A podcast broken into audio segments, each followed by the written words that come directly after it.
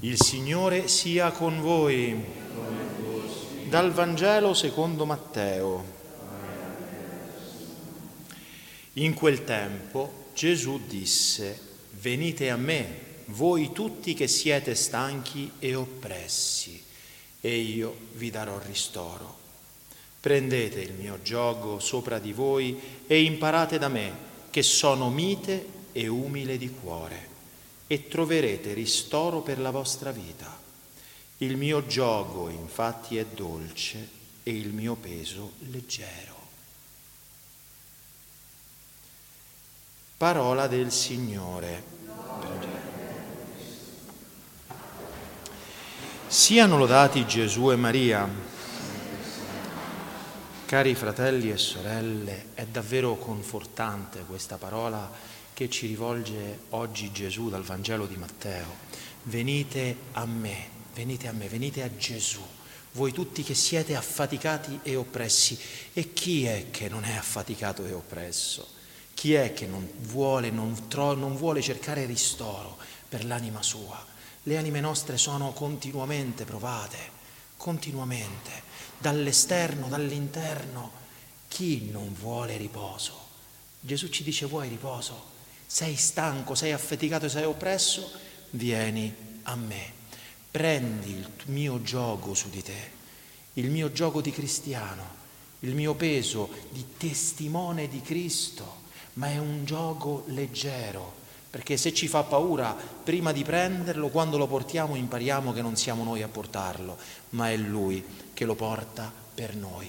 E qui ci dice, proprio in questo Vangelo, l'unica volta che il Signore ci dice di imitarlo, potrebbe dire tutte le virtù lui, imitate me che sono casto, imitate me che sono puro, imitate me che ho tutte le virtù, ma ci dice imitate me che sono mite e umile di cuore. La mitezza. La mitezza è una virtù che, dicono i padri, è una via alla conoscenza, perché se non siamo miti non possiamo conoscere bene, in effetti non conosciamo. Perché? Perché il primo effetto dell'irascibilità, dell'impazienza, della, dell'orgoglio maledetto che urla dentro di noi e ci fa scalpitare, è proprio quello di annebbiarci il cervello, di renderci incapaci di conoscere, di discernere, di comprendere, di valutare la realtà. E poi umile di cuore. Ecco, ci chiede il Signore di imitarlo nella mitezza e nell'umiltà di cuore.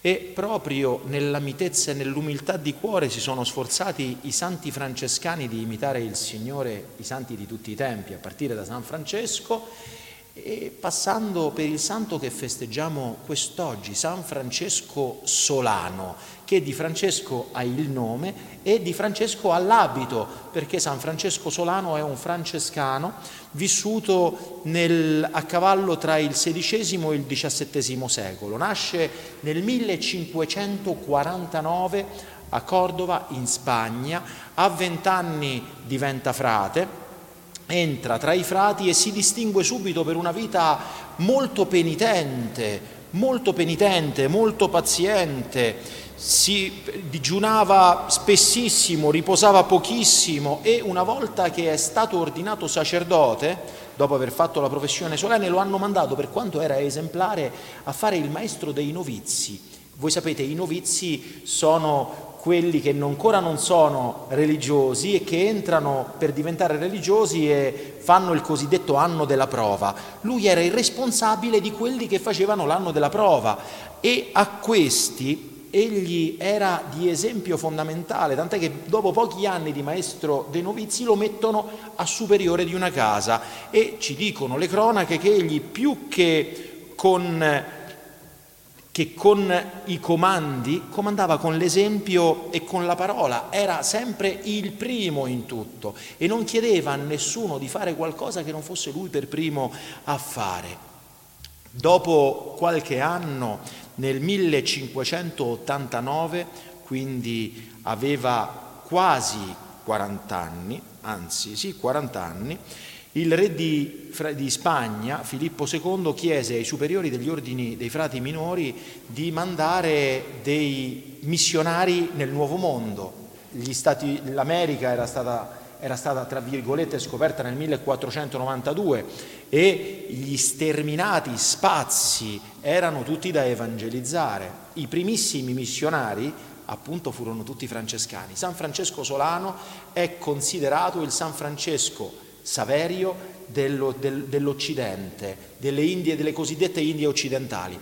Già nel viaggio con la nave che lo portò prima a Panama, poi passando attraverso l'istmo di Panama perché era diretto Perù, in Perù, okay, nel viaggio ebbe modo di catechizzare, di spiegare il catechismo e a una folta schiera di non battezzati africani della Guinea che, che venivano portati come manovalanza in quei, in quei luoghi, se non che a un certo punto la nave su cui stanno sta per rischiare naufragio e allora le scialuppe non bastavano per tutti. Ovviamente i ricchi europei sono montati sulle scialuppe e a chi lo convince gli diceva dai vieni anche tu, salvati perché lui diceva io non posso abbandonare i miei catecumeni. Quindi è rimasto sulla nave con quelli che se ne sono andati sulla nave in tempesta, senza marinai, senza equipaggio, senza il comandante, senza niente, da solo, lui e i poveracci, i poveracci di cui la maggior parte non battezzati. Se non che a un certo punto tutti erano disperati, lui che cosa fa? Gli finisce il catechismo lì in mezzo alla tempesta e li inizia a battezzare tutti, perché lui pensava alla salvezza dell'anima loro. Finito la cerimonia del battesimo, dicono le cronache, è arrivata un'onda, praticamente ha spezzato la nave a metà, la prua è andata a fondo e la poppa con lui e i battezzati sopra è rimasta a galla, lui col crocifisso, per tre giorni. Sono rimasti con la nave, con la poppa della nave e lì sopra la poppa della nave accendevano dei, de, delle ramaglie, dei fasci, delle, facevano dei fuochi per farsi vedere da lontano e nel frattempo quelle scialuppe che li avevano abbandonati, vedendoli da lontano, li sono andati a riprendere dopo tre giorni. Dicono ancora una volta le cronache che arrivate lì le scialuppe, lui ha fatto prima salire sulle scialuppe tutti quelli che c'erano, ultimo rimasto, arriva un'onda, allontana la scialuppa, lui che cosa fa? Si toglie l'abito, lo butta a mare, col crocifisso in mano, si butta e a nuoto raggiunge la scialuppa. Buttatosi lui a mare, quello che rimaneva della nave su cui hanno galleggiato per tre giorni cola a picco monta sopra la scialuppa e arrivato in, nella spiaggia di questa isoletta dove avevano fatto naufragio, trova il suo abito sulla spiaggia.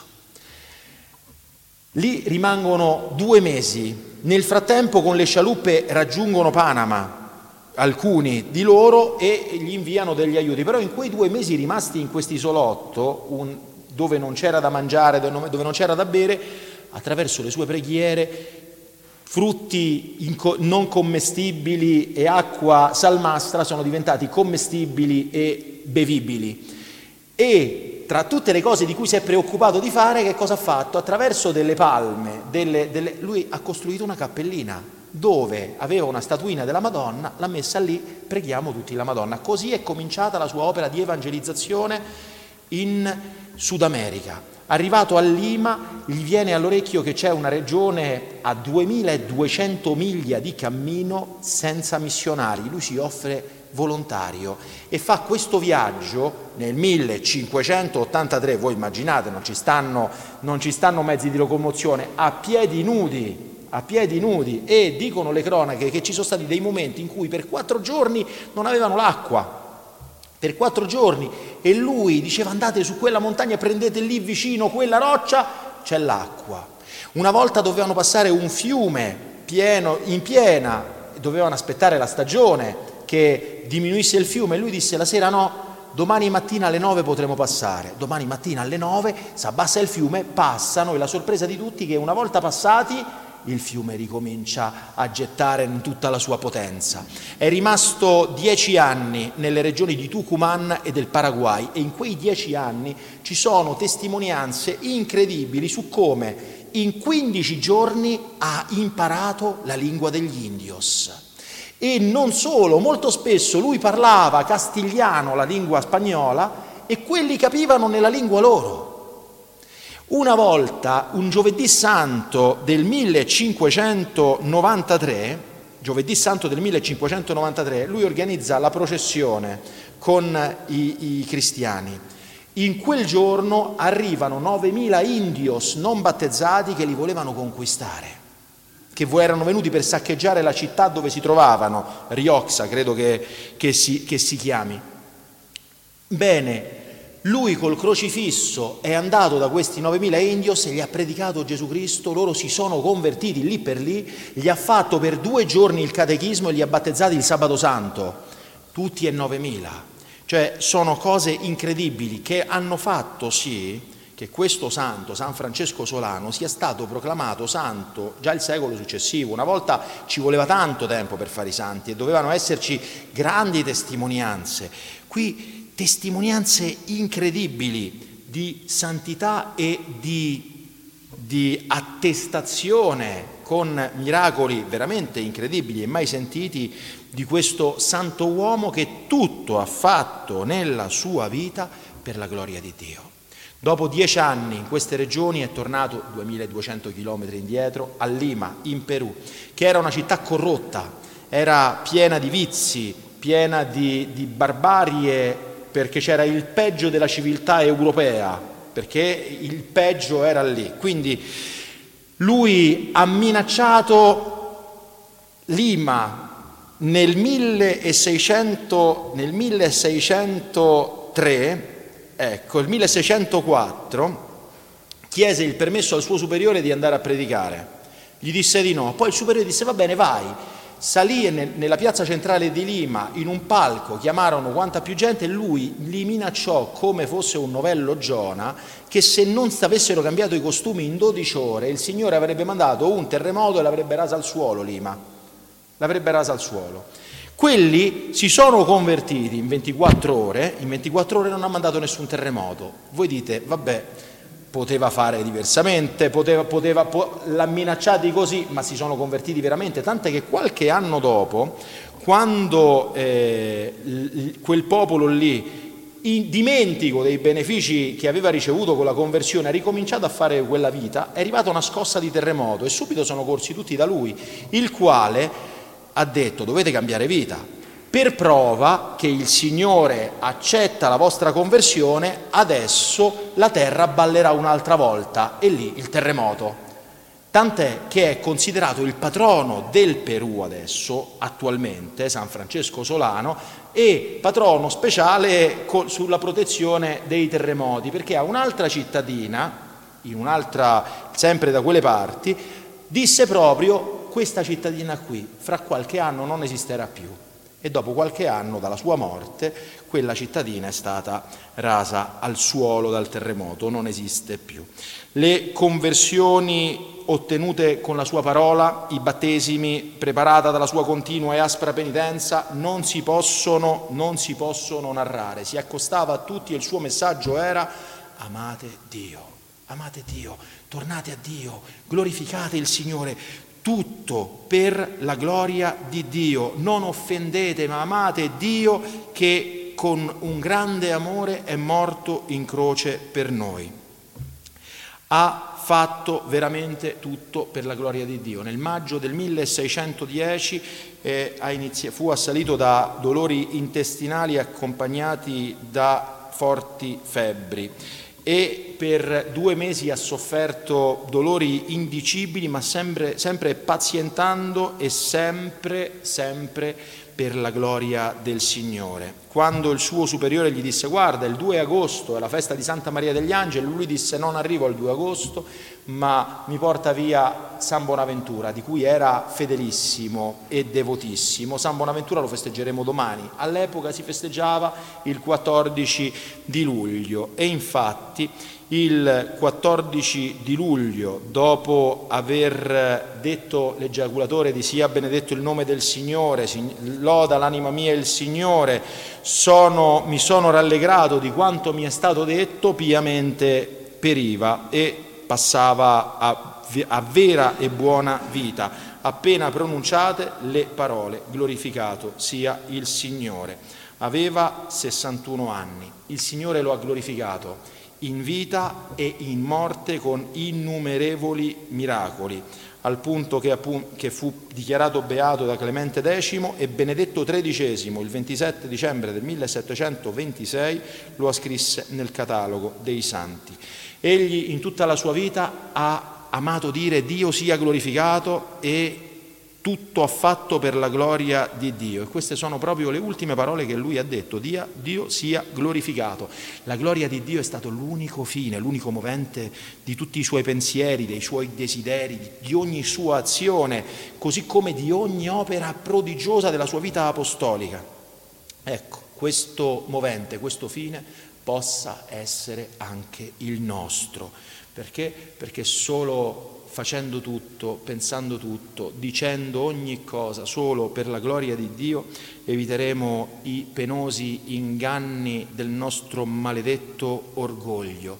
E se, se la gloria non la troveremo in questa terra, senz'altro la troveremo lì dove San Francesco Solano insieme a tutti i santi, già ora la gode da secoli e la godrà per l'eternità. Siano lodati Gesù e Maria.